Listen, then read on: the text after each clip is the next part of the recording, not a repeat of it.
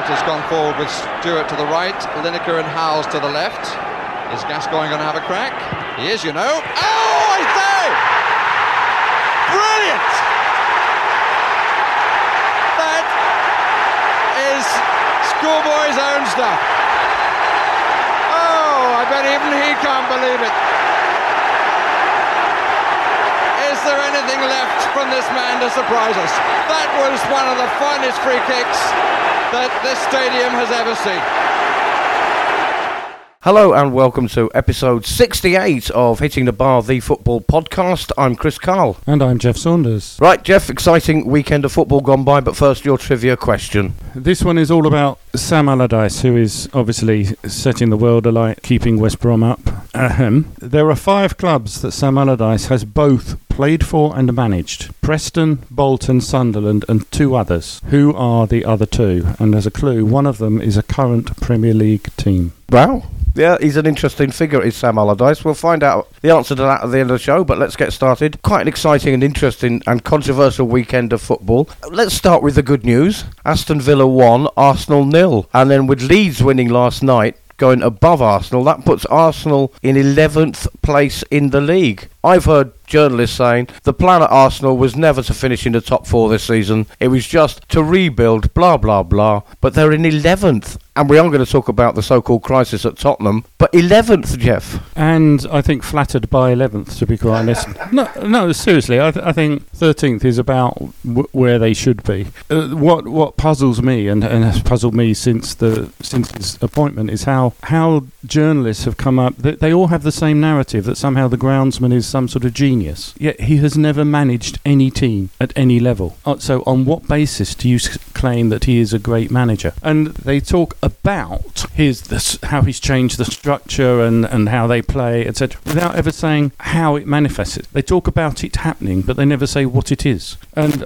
I can't see it. The the Wanderers' great best results this season have you know the, the, when they went on that good run, it was against teams below them, teams at the bottom of the table. Every time they face someone good, they struggle. And I, I just cannot understand the narrative in the press and, and why they're not saying, he should be fired. He's clearly not up to it. I mean, clearly and obviously, he is not good enough. Yeah, I know we have this conversation every week, and so we should because it beggars belief. I know you really dislike Mourinho and you think he's yesterday's man, but at least he has a little bit of history behind him and he does have the, the wherewithal and the professionalism and, yeah, the, the, the CV. And there's Arteta appointed to, I hate to say it as a Tottenham fan, but one of the top six big jobs in the league, in the Premier League, or was anyway. And there, and there he is, uh, having just worked at Man City as I don't, an assistant manager or maybe an assistant to the assistant. We make the joke about him being a groundsman because he just put out the cones and watered the pitch. But it's too much of a step up. Too much of a step up for a, a big job like that. I'd understand maybe if it was Brighton or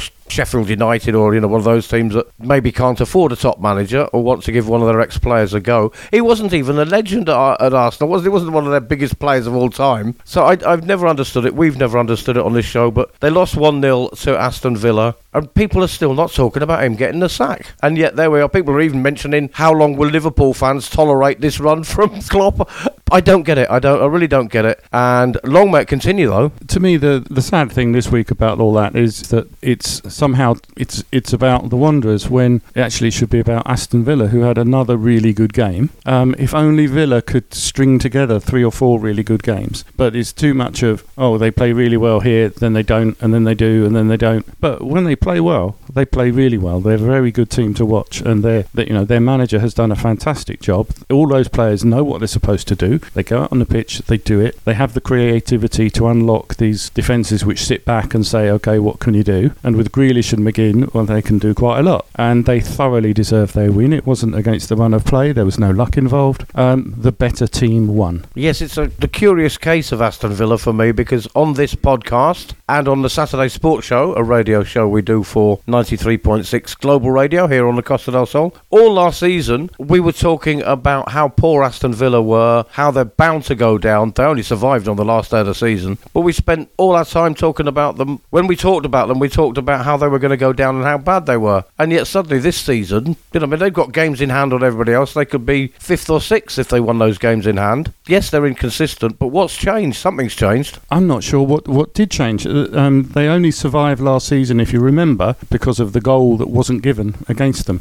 You know, had the ball had crossed the line and, and that wasn't wasn't given. Now, had that had that been given, then Villa would have been down, and the story would all have been, well, they were terrible, etc. etc. And last season they were terrible. This season, they, all of a sudden they look a different. They, they look a different lot. They, you look at their body language when they go go on the pitch. It's positive. Everything they're trying to do on the pitch is positive, and uh, you know I think it's fantastic. You know they've got the manager who stood on the, stood on the in the stands as a boy watching Villa. He loves the club, and he's obviously got this got a bunch of players together who also love the club, love playing for each other, love playing for him, and it's it's ab- it's absolutely ideal. It's a it's the model that every club should have. First of all, of course, they beat Liverpool 7 2. And let's remember that Van Dijk was playing in that match. Yes, because Van Dijk is one of the reasons apparently that Liverpool aren't doing so well, but he was still around then. They beat Liverpool 7 2, inflicting their first loss to Liverpool since I think the Bayeux Tapestry was completed. I mean, it was, a, you know, it was a big deal. It's seven. So they didn't just beat them, it was seven. And I've had some famous victories since. Grealish, may, maybe Grealish has come on. I mean, we talked last season about he was the only good thing about Aston Villa, and he's definitely going to go to a bigger club. Well, now they are among the bigger clubs, kind of, and uh, probably his profile will go up with England as well. But uh, we can't explain it then, what's happened to Aston Villa. No, and, and when you say that, that we can't explain it, then you have to fall back on, okay, we- we're not there in training. We don't see what happens. The only place you've got to go with this is it's got to be down to the manager. You know, they're playing in a more positive way. They're defending better. Everything looks good. Well, isn't that what the manager's there to do, to make all that happen? I think he's done a fantastic job, Smith. He's brilliant. One of the other games on Saturday we can touch on very quickly. Burnley won, Brighton won. That's now eight points out of 12, I think, for Brighton. They've had two wins, two vic, two draws, or whatever. They've come back. They're going to survive, aren't they? Oh yes, they are. They are. The only real problem Brighton have had for most of the season is every time they do well, everyone else around them has done well. But they have put daylight between them and the bottom three now. The bottom three are going down. Let's you know. Let's be honest. Uh, Sheffield United are looking very good. They've looked very good as a team on the pitch since Basham came back from injury. And if you look at their points before, that's that was all the problem with Basham not being there. Basham plays and and and the results are mid-table results. That's because they're Sheffield United. They don't have a lot of money, and although every team has a squad of 28 players, it's what have you got after the, your first choice 11? You know, what's the quality on the bench to come on? And um, you know, sadly for, for the Sheffield Uniteds and the and the Fulhams and Brightons, well, there isn't a lot, is there? They just couldn't overcome that that difference. Bash, Basham is the key with these three centre backs and overlapping centre backs, etc. The central guy is the key to it, and he just wasn't there. There, there. I would say there's still a chance Sheffield United could get out of it, but they're the only one in the bottom three who I think stand any sort of chance. Yeah, I think you're probably right. That is the, the bottom three is the bottom three, and maybe yeah, Sheffield have the most chance, if anything, but it's not going to happen probably. But the difference is, yeah, you look at the Sheffield United bench, or the, uh, even more abject, probably the West Brom bench. After the starting eleven, yeah, there's nothing left. You look at the Man City bench, and it, and late in the game, you hear he's bringing on Je- Jesus and whoever else. You think, oh my God, Yeah, but the, the problem for West Brom isn't the isn't the bench. It's that the eleven their first choice eleven players wouldn't get on anyone else's bench. I mean, they're they're just not good in, good enough players to survive in the Premier League. There was an argument at the start of the season, which, which I, I happily bought into, that defensively they were okay-ish, but they couldn't score, so they're going to struggle. Well, they haven't scored, and their defence has turned out to be bad. And uh, since getting rid of Bilic, results haven't improved. The results before were better than they are under Allardyce. Yeah, sorry days for West Brom. Probably about. I mean, they, they came up and they're going to go back down. Will they stick with Allardyce? Do you think? If they go down, I think he's he's obviously got a release clause. I think he's got a million bonus if he keeps them up. He's probably got a release clause in his contract that he can walk away from the job. But if they do go down, I, I think they might stick with him. Why not? He could maybe bring them back up again. Well, that, that's a good shout, and it's possible. But they're going to have to buy better players. And the problem at the moment is where you're going to get the money from to buy players. You look at the last transfer window, it's the quietest transfer window I think there's ever been. And look also also at Sheffield United. They spent what 27 million on Ryan Brewster coming out of Liverpool to be the goal scorer. Mm, that hasn't worked. Buying players doesn't always work, but for West Brom, they know that that 11 are not good enough. There's quite a big rebuilding job to do there. They will be at an advantage in the championship because they'll have the money, you know, Premier League money for the following season, so they'll be richer than everyone else. If Allardyce stayed, I think then the following season the the top two who will get promoted will be Sheffield United and West Brom. Yeah, good shout. Uh, let's move on to well, let's talk about your team, West Ham, who got, I think, for West Ham fans, a, a happy draw away at Fulham, who who are much improved, much improved lately, but again, still probably going to go down. But that wasn't really the talking point, was it? Referee Mike Dean gave a very late red card to Thomas Soucek for elbowing a Fulham player. There was a lot of controversy around it. First of all, well, let, I'll let you explain it. You're the West Ham fan. Why it was wrong? Well, it was wrong because he didn't elbow the player in the face. I mean, it is as simple as that. And if you look at look at the incident in, in real time on TV, it's nothing, and everyone knows it's nothing. And Dean knew it was nothing, which is why he didn't penalise Soucek at the time. Obviously, he was under a lot of pressure from VAR, so he was forced to go and look at it. And now, when you look at something in slow motion, it, it always looks worse because your brain is still working in real time, and you're watching something in slow motion, and in your brain you're thinking, well, you know, the, all the time that's elapsed, he didn't have to do that. He could have stopped that, and it always looks worse. Dean's original decision, which was there wasn't a foul, was correct, and it's not just me saying that, not just you know Lineker and Shearer and everyone else saying that. The Fulham player involved, who was supposedly elbowed in the face, went to Mike Dean and said, "No, it wasn't a foul." Surely that is more important than than the pressure he's been put under by the referees association with, with VAR wanting him to send him send the player off for something that he didn't actually do. And this is the issue. The referee on the pitch is being overruled. This person, Mike Riley's mates in the referee company, and I will stress that it's a profit-making company that run the referees. It's not not part of the Premier League. It's not part of the FA or anything. And they wanted the West Ham player sent off, and they got him sent off, even though the Fulham player said no, it was not a foul. The other interesting and probably controversial point is that it was Mike Dean on the pitch and Lee Mason in VAR, the same pair who had refereed the Southampton game when two players got sent off and the red card was then overturned. That was last week. That this was this week. They're working in tandem. We know uh, our friend Kirk Blows, also a West Ham fan and writer, believes there is some sort of so, some sort of conspiracy theory that he has that they are all working in tandem. The referees are all mates uh, with Mike Riley. They are specifically, you know, working together. Dean and Mason do seem to be going being well touted out by PGML or whatever it's called, the referees limited company, as a double act. It doesn't seem to me to be right. There seems to be some sort of intrigue there, and it does seem like a bit of a closed shop. And to have those two going out twice together in the space of a week and both and having two red cards overturned, surely something's wrong and there's got to be an investigation. something is definitely wrong and there will be no investigation. VAR is doing what Mike Riley wants VAR to do. Now, I, um, I don't agree with Kirk that there is any sort of anti West Ham conspiracy going on, but there is definitely, I call it a conspiracy if you like, except that it's a question of fact. All these referees come from a very, very small geographic area in the north, all very close to Mike Riley, and Mike Riley wants to wants to affect the results, and he wants the, the results to be the ones that he wants, and he will, he's using VAR to come up with that. And you know that that decision the other day was just a, such a, an absolute disgrace. And don't take my word for it. Go and look at what Shearer and Lineker have said about it. It was a shocking, shocking decision. But there have been so many this season that that is not alone. And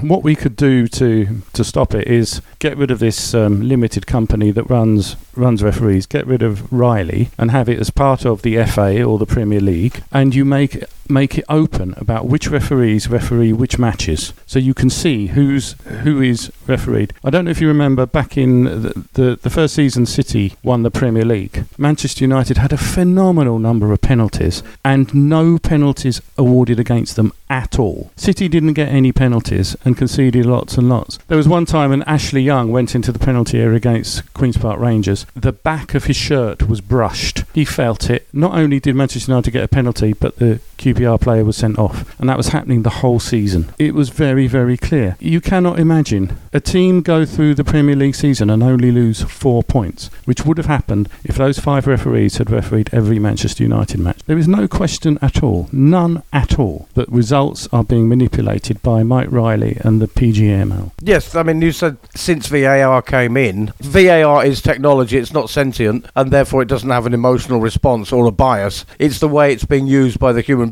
The actual concept behind it is sound. Watch, watch a replay, watch it from different angles. But then if you've got somebody whispering in Mike Dean's ear, give him a red card, give him a red card, send him off. Let's let's get this job done. It's a different thing. The upside is that the red card has been overturned and Thomas Soucek will be available to play in a very important game this week. The downside, which should never happen, no matter what you think of referees or Mike Dean in particular, is that he has received some very, very disturbing death threats. Very, very bad, very nasty. He's had to report them to the police. Much as we love football and much as it is a multi billion pound and dollar industry, uh, there's never any reason or, or cause for that. No, of course it's not. And uh, people are taking it much, much, much too, much too serious. And if, if it becomes so, so much a part of your life that you feel like doing that, then, then you really need help. No, I mean, it, it, it's an old saying about football that of, of all the unimportant things in life, it's the most important one.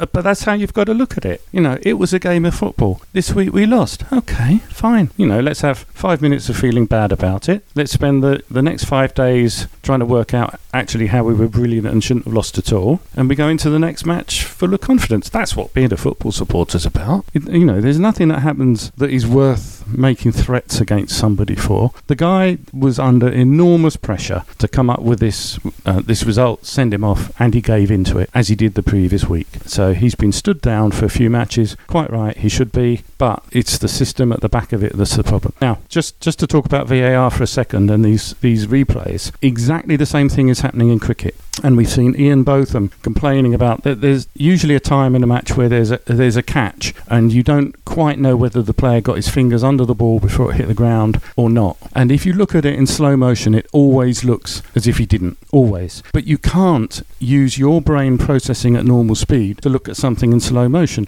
because you you keep your brain is still still there. As Ian Botham says, every one of these decisions done with slow motion is wrong. You have to look at it at normal speed with your brain at normal speed, and what you see is what happened. And you see it with with um, you know supposedly terrible fouls where a player has slid in from two yards away. He Looked at at real at real speed, you can see he's clearly going for the ball, and y- your brain processes and says, "Yeah, okay, it's a foul, but it wasn't malicious. You do, you don't give a red card for it." Now you slow that down, your brain's still going at the same speed. What happened in real life at half a second is now happening in three seconds. You know, well, he could have pulled out of that. You know, it's it's a problem with slow motion, particularly. Yeah, I get I get that. I agree with that. Of course, that's that's a physical fact, I suppose. However, very often you and I have been watching a game and let's say, for example, I don't know, a Crystal Palace player takes out a Tottenham player, and I've gone to, oh dear God, that's terrible. He should be sent off for that. And then we've watched it again on the replay at, in slow motion and go, oh no, he got the ball, he didn't even touch the player. So you don't find out till afterwards. So sometimes it does work. It does work in the favour of the correct decision. But generally, yeah, slow motion, your brain is still trying to watch it at normal speed. So you think they have all the time in the world.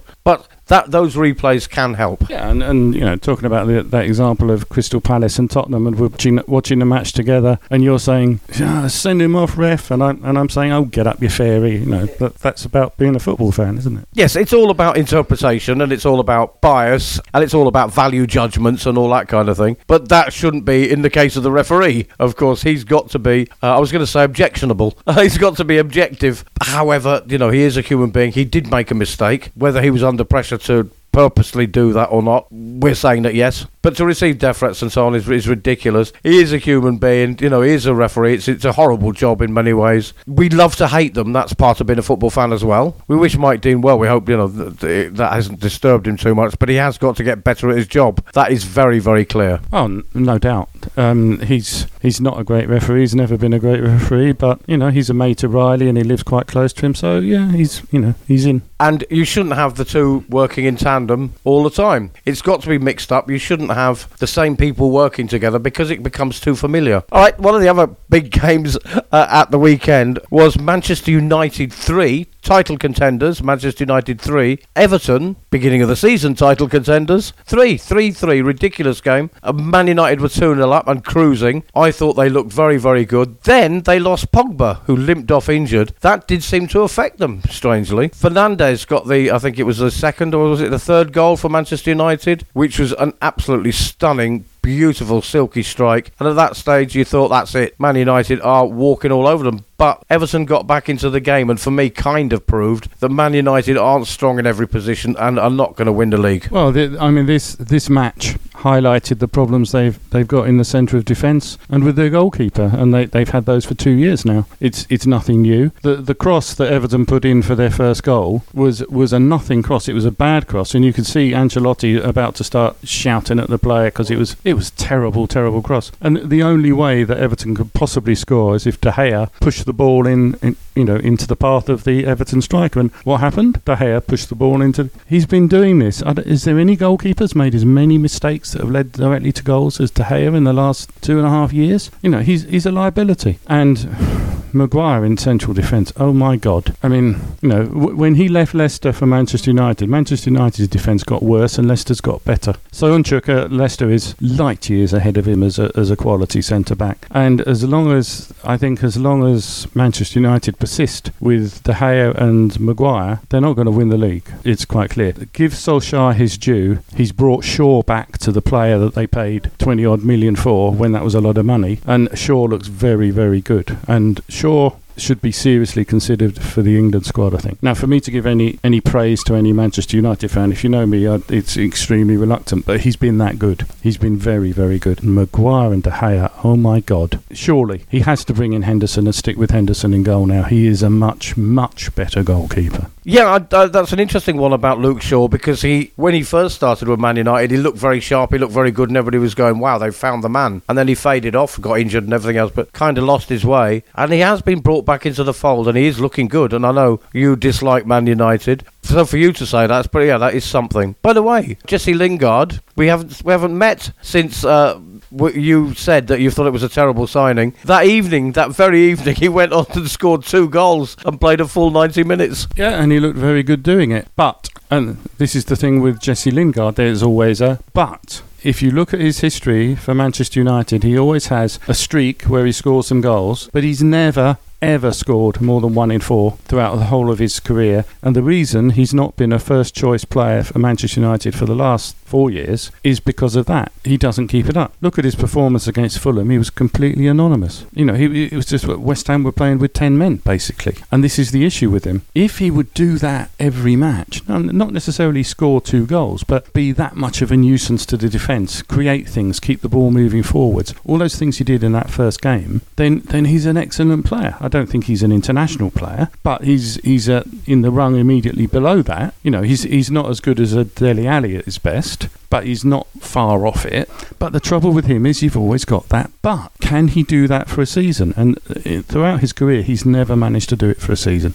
And just just to give Fulham a little bit of love here, because you know we haven't really mentioned how well they played in that match against West Ham. And if Fulham had a striker who could score, they'd have won the match comfortably. But as we said at the very start of the season, they haven't. And they'll struggle to score and they'll go down, which is a shame because right up to the penalty area, they're a good team. Yeah, I think the point being with Jesse Lingard, if he was consistent, like you said, you know, he isn't. If he was that consistent, he would never have gone on loan to West Ham, would he? He'd still be at Man United. That so there's your answer. But yeah, so Man United not really looking like title contenders. Pogba actually has started playing some playing pretty well lately. Uh, another player we love to hate, but over the last, I suppose, ten games, he has started to be quite pivotal. And now they've lost him. I'm not sure for how many games. Yeah, but just think about what what's happened over those games, and think back to Pogba's Pogba's reputation was basically made at Juventus, where he was playing as the uh, the box to box midfielder, along with Pirlo, who was the general pinging the ball around and creating everything. With Fernandes at Manchester United, you've got that general, you've got that creative thing, which releases Pogba to do the box to box stuff, which he does extremely well. The one thing he can't do or be, which is why the 95 million they paid for him was a farce, is the the number one man. He's always the number two man to a, a you know significantly better player, which Fernandes is, and Pirlo certainly was. But yeah, he's he's played quite well. Um, I think he's only had one game that you say yeah, he played really well, but he's been positive in the other games, which for most of his time at Manchester United over the last two years, he's been a negative factor. Yeah, so that's that's Man United. I mean, maybe doing as well or better than their expectations. They did look really good until they conceded that first and second goal, uh, and then kind of lost their rhythm. One team that uh, one week you expect the manager to get sacked, the next week you expect him to get a bonus is Steve Bruce at Newcastle. They beat Southampton 3 2. Newcastle finding three goals in one match. And Steve Bruce has come out and criticised publicly two of his players, the Longstaff brothers, saying they've got to get their acts together as their team place isn't guaranteed. If you remember a season ago, they were like the rising superstars. Uh, so Steve Bruce putting his foot down, beating Southampton 3 2. That's, um, what's that? 12 goals Southampton have conceded in two games. Yeah, it's not good for Hasenhüttl, but he'll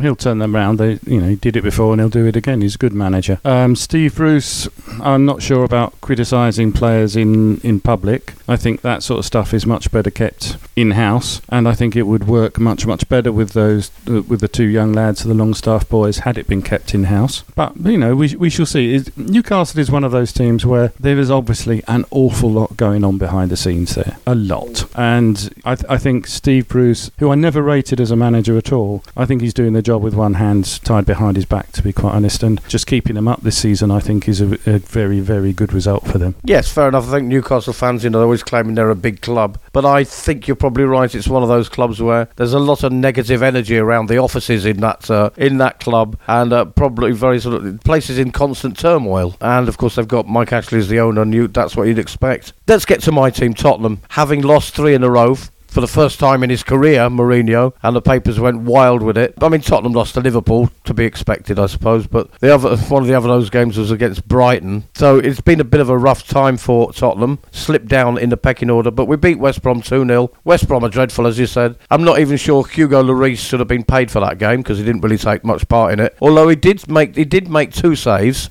But apart from that, West Brom had nothing to show for it. And Tottenham, they were positive. They actually went forward. Why they can't play that like that when they're playing better opposition, I don't know. But they got their confidence back. It was easy for them. It was an easy routine win. Yeah, and, and Tottenham, who are set up in a, a particular way to feed Kane and Son, had both Kane and Son on the pitch. So it was a regulation win. It was a, a 2 0 win that should have been at least a 2 0 win against a team that aren't very good.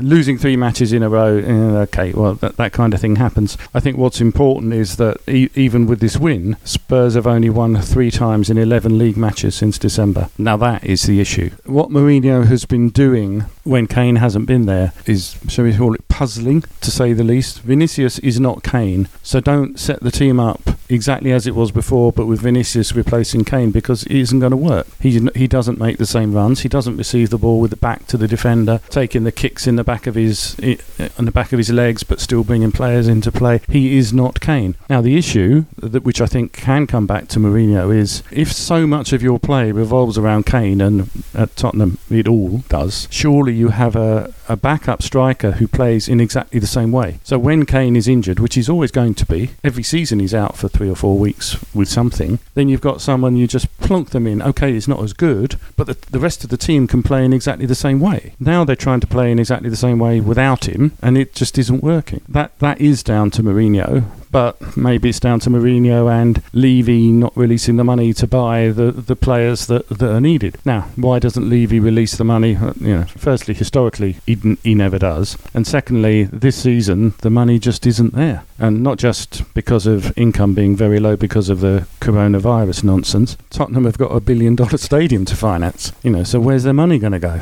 You know, they borrowed 125 million from the Bank of England. It's a serious financial issue. So very difficult to buy players, and certainly in in a in a mid-season transfer window, you don't go buying strikers because any team that will sell a striker in mid-season transfer window, the striker obviously isn't very good. But in the summer, it should have happened. They should have brought in a Kane Mark II. Okay, he's not as good, but the rest of the team will play the same way, and you hope that the same sort of things will happen. Or do what a, a Guardiola does and say, okay, we're not going to play with a centre forward at all. We won't have a forward, and you have these inside forwards, which Tottenham have actually got a lot of. You've got got some very talented inside forwards there, and with their movement, you know, the the central defenders never know. Okay, do I follow him? Do I pick him up? Do I stand off? What do I do? And you create sort of chaos in the opposition penalty area. And if you look at Moura's um, performances in the last couple of rounds of the Champions League when Spurs got to the final, that's exactly what was happening. He was he was just creating things by the defence never knew where he was going to be, couldn't pick him up. Bergwijn is exactly the same. So rather than stick another centre forward in there who wasn't used to playing as a target man, why don't you stick some attacking inside forwards in there and confuse the defence? Yeah, when Moura and Lamela came on against Chelsea uh, in the last what was it 20 minutes, suddenly it was a different game and Tottenham looked like they were happy to go forward and attack back. With the Vinicius thing, you know, top scorer in Portugal, big deal, all that kind of thing. But with the Vinicius thing, it is he is a striker. Harry Kane is a striker in the same way that a car and a bus are both vehicles, but they don't have the same function. They don't work in the same way, and they don't get at the same speeds, and they both travel in different lanes. If you see what I mean. It's like saying Alan Shearer and Gerd Muller are the same because they're both called strikers. You know. So again, the second striker syndrome at Tottenham has been going on for a decade, I think, with various signings that haven't worked out. They've all tried their best. I remember Soldado really, really trying very hard and just not getting there. The other thing about Kane and Son was Son has been I mean Bale has been getting a lot of criticism for his appearances. I don't I don't buy into that. Uh, he certainly wasn't the worst player on the pitch in the last few games he's played in. That says a lot about the others. Uh, Son was completely invisible against Chelsea, I think it was. But as soon as Kane gets back on the pitch, it all clicks again. Now those are the same players that weren't passing it forward to Gareth Bale or Vinicius, and now passing it forward. So it, it's not just about Tottenham are a one-player team, but he, when he's there, he makes the rest of them click and play like they should. He had a lot of shots off target. It took him a while to find his target, but he, I mean, Son had a few shots, more shots than he'd had in the last three games. Suddenly, it all clicked. But West Brom is, isn't a test. It wasn't the test Tottenham needed after those three losses. Uh, so that the question still remains open, doesn't it? Oh, very much so. I think one of one of the questions that keeps coming to my to my mind is: Is this going to be one of those seasons where City run away with it and the rest of them do their best to not finish in the top four? I mean, it's you know, no nobody seems to be really putting a run together and saying, "Yeah, we want that position. We want it. We're going to get it." They're all you know faffing about and you know for ver- for various different reasons. But City are the only ones making a, a convincing stab at saying, "Okay, this is who we are. We're going to win this," and they look very very good doing it. Very very good. Yeah, well, let's come to that then. Liverpool one, Man City four. Game I watched. Liverpool at, for the first ten minutes, it looked like quite an even contest, and then Liverpool to me just looked toothless. I think really, uh, they looked like out of sorts. They also look and that that expression you get when we gave them too much respect. I think you could say that about Tottenham against Chelsea. They looked a little bit in awe of Chelsea, which they shouldn't. They really shouldn't. But I think Liverpool were actually a little bit terrified of Man City. Yeah, they're, not going onto the pitch with the same uh, level of sort of positivity that that they have in the past few years. It, it's traditional for a manager to blame injuries, which, to be fair to Klopp, he hasn't, although he should, because when you've lost your first three choice centre backs for most of the season, it really does affect you. Then you take you take your two central midfield players and play them in defence. It's made an absolutely huge difference. And whilst most of the other teams that, that press really hard have looked at the uh, looked at the, the number of matches and the, the compression of matches and decided to tone back the pressing and, and do a much softer press, which is something you, you need time and the and the training field to do. Liverpool haven't been able to do that because they've had to spend their time on a training field teaching central midfielders how to be central defenders. It's not just okay, we've lost these three in the centre of defence. You've actually lost two in the centre of midfield as well, and that really does affect the way you want to play. Klopp was very well aware of the need for that, which is why he went out and bought Thiago Alcantara in in uh, the close season. Thiago was brought in specifically to slow the game down because nobody ran further than Liverpool over the last two and a half years, and he knew with the compression of the matches this was going to be an issue. So he brought in Thiago to slow the match down to play like a you know, like, like a quarterback, if you like, well, basically do what Thiago's been doing for the last ten years. But of course, Thiago has only played with those two central midfield players once, and that's been a huge problem. The midfield's been screwed, the defence has been screwed, and I think there's one other thing which journalists haven't mentioned at all, but which I've, I've seen over the last couple of years, and I think I mentioned it to you last season during one match. That front three of Liverpool, Firmino, Mane, and Salah, work as long as Salah scores a lot of goals because Salah is incredibly selfish and you can count on the fingers of well of, of one finger the, num- the, num- the number of times Salah will pass to Mane in a season. Now, Firmino doesn't care. Firmino's just, just a typical Brazilian footballer. He wants to play, and he normally, when, when Liverpool are playing well with, with the tempo very high, he, he's the one feeding and creating chances. But it is very obvious Salah will not pass to Mane. Salah does not want Mane scoring more goals than him. You know, you can have a selfish striker like that. Could get Muller at, at Bayern Munich. That's and Germany, a classic example. As long as he's scoring goals, this isn't a problem. But when he isn't, and Salah isn't, it is a huge problem. And I think, uh, you know, I think Salah will be gone at the end of the season. But I think that's a big, big part of, of Liverpool's problem. Uh, I think it's huge, and nobody seems to be commenting on it. But, but next time you watch Liverpool, watch. See how many times Salah passes to Mane. Mane makes great runs. He, he's a superb little player. I, don't think he's world class, but but he, he's the genuine article. He causes defences problems because he's got fantastic movement and he creates space. Wants the ball. You see him with his arms up, wanting the ball. No, Salah will try and create the shot for himself. Salah is the, very like Brian Clough once described it of, of Asa Hartford. He'll lend the ball to you, and, and and that works. That's fine as long as he's scoring 40 goals a season. But he isn't. Yes, that thing about Salah being selfish is something I've felt for a while, and we've seen when they're not doing well, it looks terrible. When they are, you don't know. When they are doing well, you don't notice it. But he sometimes does, very often, makes the wrong decision for the team, but what he considers the right decision for him personally. And I, I do like that expression because uh, he does sort of occasionally lend the ball to the rest. He, it's his ball, it's his game. The other thing about Mo Salah is that if he feels the hot breath of an opponent on the back of his neck, he will go down. Uh, I hate levelling the word diver at people because Harry Kane gets accused of it all the time, and it is part of a striker's job is to feel that pressure and to win a free kick or penalty. That's another thing about Mo Salah's game. Maybe it's a question of, of degree. Most forwards would rather go down at, at the first uh, the first sign of something because if you don't, you're going to get kicked really hard and it's going to hurt, and you might. There's, it's kind of understandable in a way, but but sometimes one particular player takes it to an extreme, and I think Salah has. Yes, it is. It is part of the striker's job, and as you say, you want to avoid getting hurt. But it, it just seems more blatant with him. Before we get to our predictions, there is one more game we need to talk about very briefly. Sheffield United one, Chelsea two. Tuchel's fourth game in charge, 10 points out of 12, three clean sheets out of four. That was the first goal they'd conceded. As a Tottenham fan, I'm a little bit worried about Chelsea. They've come up and up and up. 12, 10 points out of 12, first of all. But I don't see particularly anything in Chelsea that makes them look outstanding. They eased past Tottenham. They just about eased past Tottenham. It was what it was a penalty. I mean, they were the dominant team. They were miles better than Tottenham, but they didn't look like scoring a second. Uh, and then they've just beaten Sheffield United 2 1 away. Tottenham also beat them away. Everybody beats them, more or less. So, again, not a test. But I didn't see anything in Chelsea that put the fear of God into me, as it were. But they are doing better under him. Well, he was brought in to put some structure behind those £200 million acquisitions, work out how to get them to play together. And that's what Tuchel, Tuchel will do. He will do that. I think progressively you've seen better performances from those uh, the front five in Chelsea and and Werner in the in the last match, although he didn't score, actually played extremely well. And so it, he can Tuchel can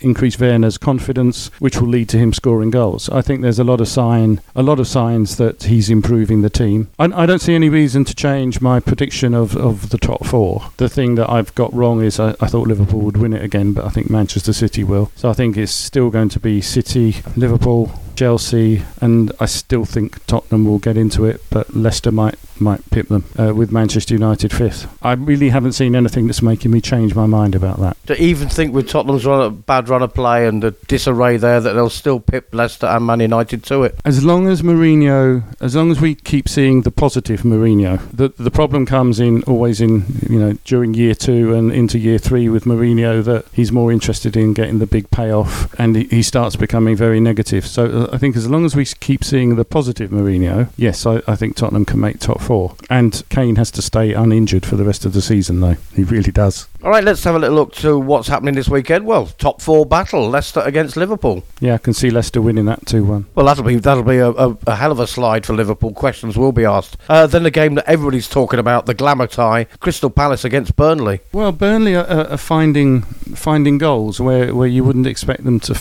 to find them. Palace didn't look good against Leeds. They were they were played off the park last night by by a very very good Leeds team. Will Roy have them set up to be harder to beat? Mm. And they're they're at home, yeah, you'd have to say it's, it's got draw written all over it, but but none of the results are happening that way. I think Palace will win. 2 0. Uh, and then that test that I was asking for for Tottenham after a bad run of form Manchester City, Tottenham. Nothing in it for Tottenham for me. City are on an incredible run of form. Yeah, I think there's nothing down for you, to be honest. I, I, I think they, they can win by two clear goals. Yeah, we beat them earlier in the season at Tottenham, but I think it's a different City now. If they've got their mojo back, if anybody's clamouring for Mourinho's head after losing to City, that would be completely wrong. They are going to win City that game. Uh, Brighton against Aston Villa. For me, two similar teams, only Aston Villa do it better. Yeah, and Aston Villa convert uh, possession to goals much, much better. I think they'll win. Then on Sunday, which is just looking at the dates, St Valentine's Day, which is of no interest and no relevance, uh, Southampton against Wolves. Southampton are going to bounce back. It'll be Southampton 2 1. And then uh, a chance for Man United to get some points. West Brom, Man United. Yeah, 3 0 three nil to Man United. And then, well, let's hope Leeds can continue their form, but a tough test for Arsenal at home. Arsenal against Leeds. Um, there'll be goals in that one. Yeah, there, there should be goals in that. Um, can Leeds start to become consistent? I do hope so, and I hope they win 2 1. And here's one I think could be a draw Everton against Fulham. Yeah, you're right. Fulham are, as they showed against West Ham, are very, very good right up until the penalty area. And Everton will concede goals. Their defence has been, well, it's been porous, I think is the word. Can both teams score two goals? Mm, let, let's say 2 2. All right, and then on Monday next week, West Ham against Sheffield United. Yeah, I think back to form for West Ham and they win 2 0. And finally, Chelsea against Newcastle. Got a Chelsea win, that got to be, hasn't it? Yeah, Chelsea have got to win that, and and I think they've got to win it by something like three clear goals, just just as a statement of intent to say, yeah, we're back, and you're not very good.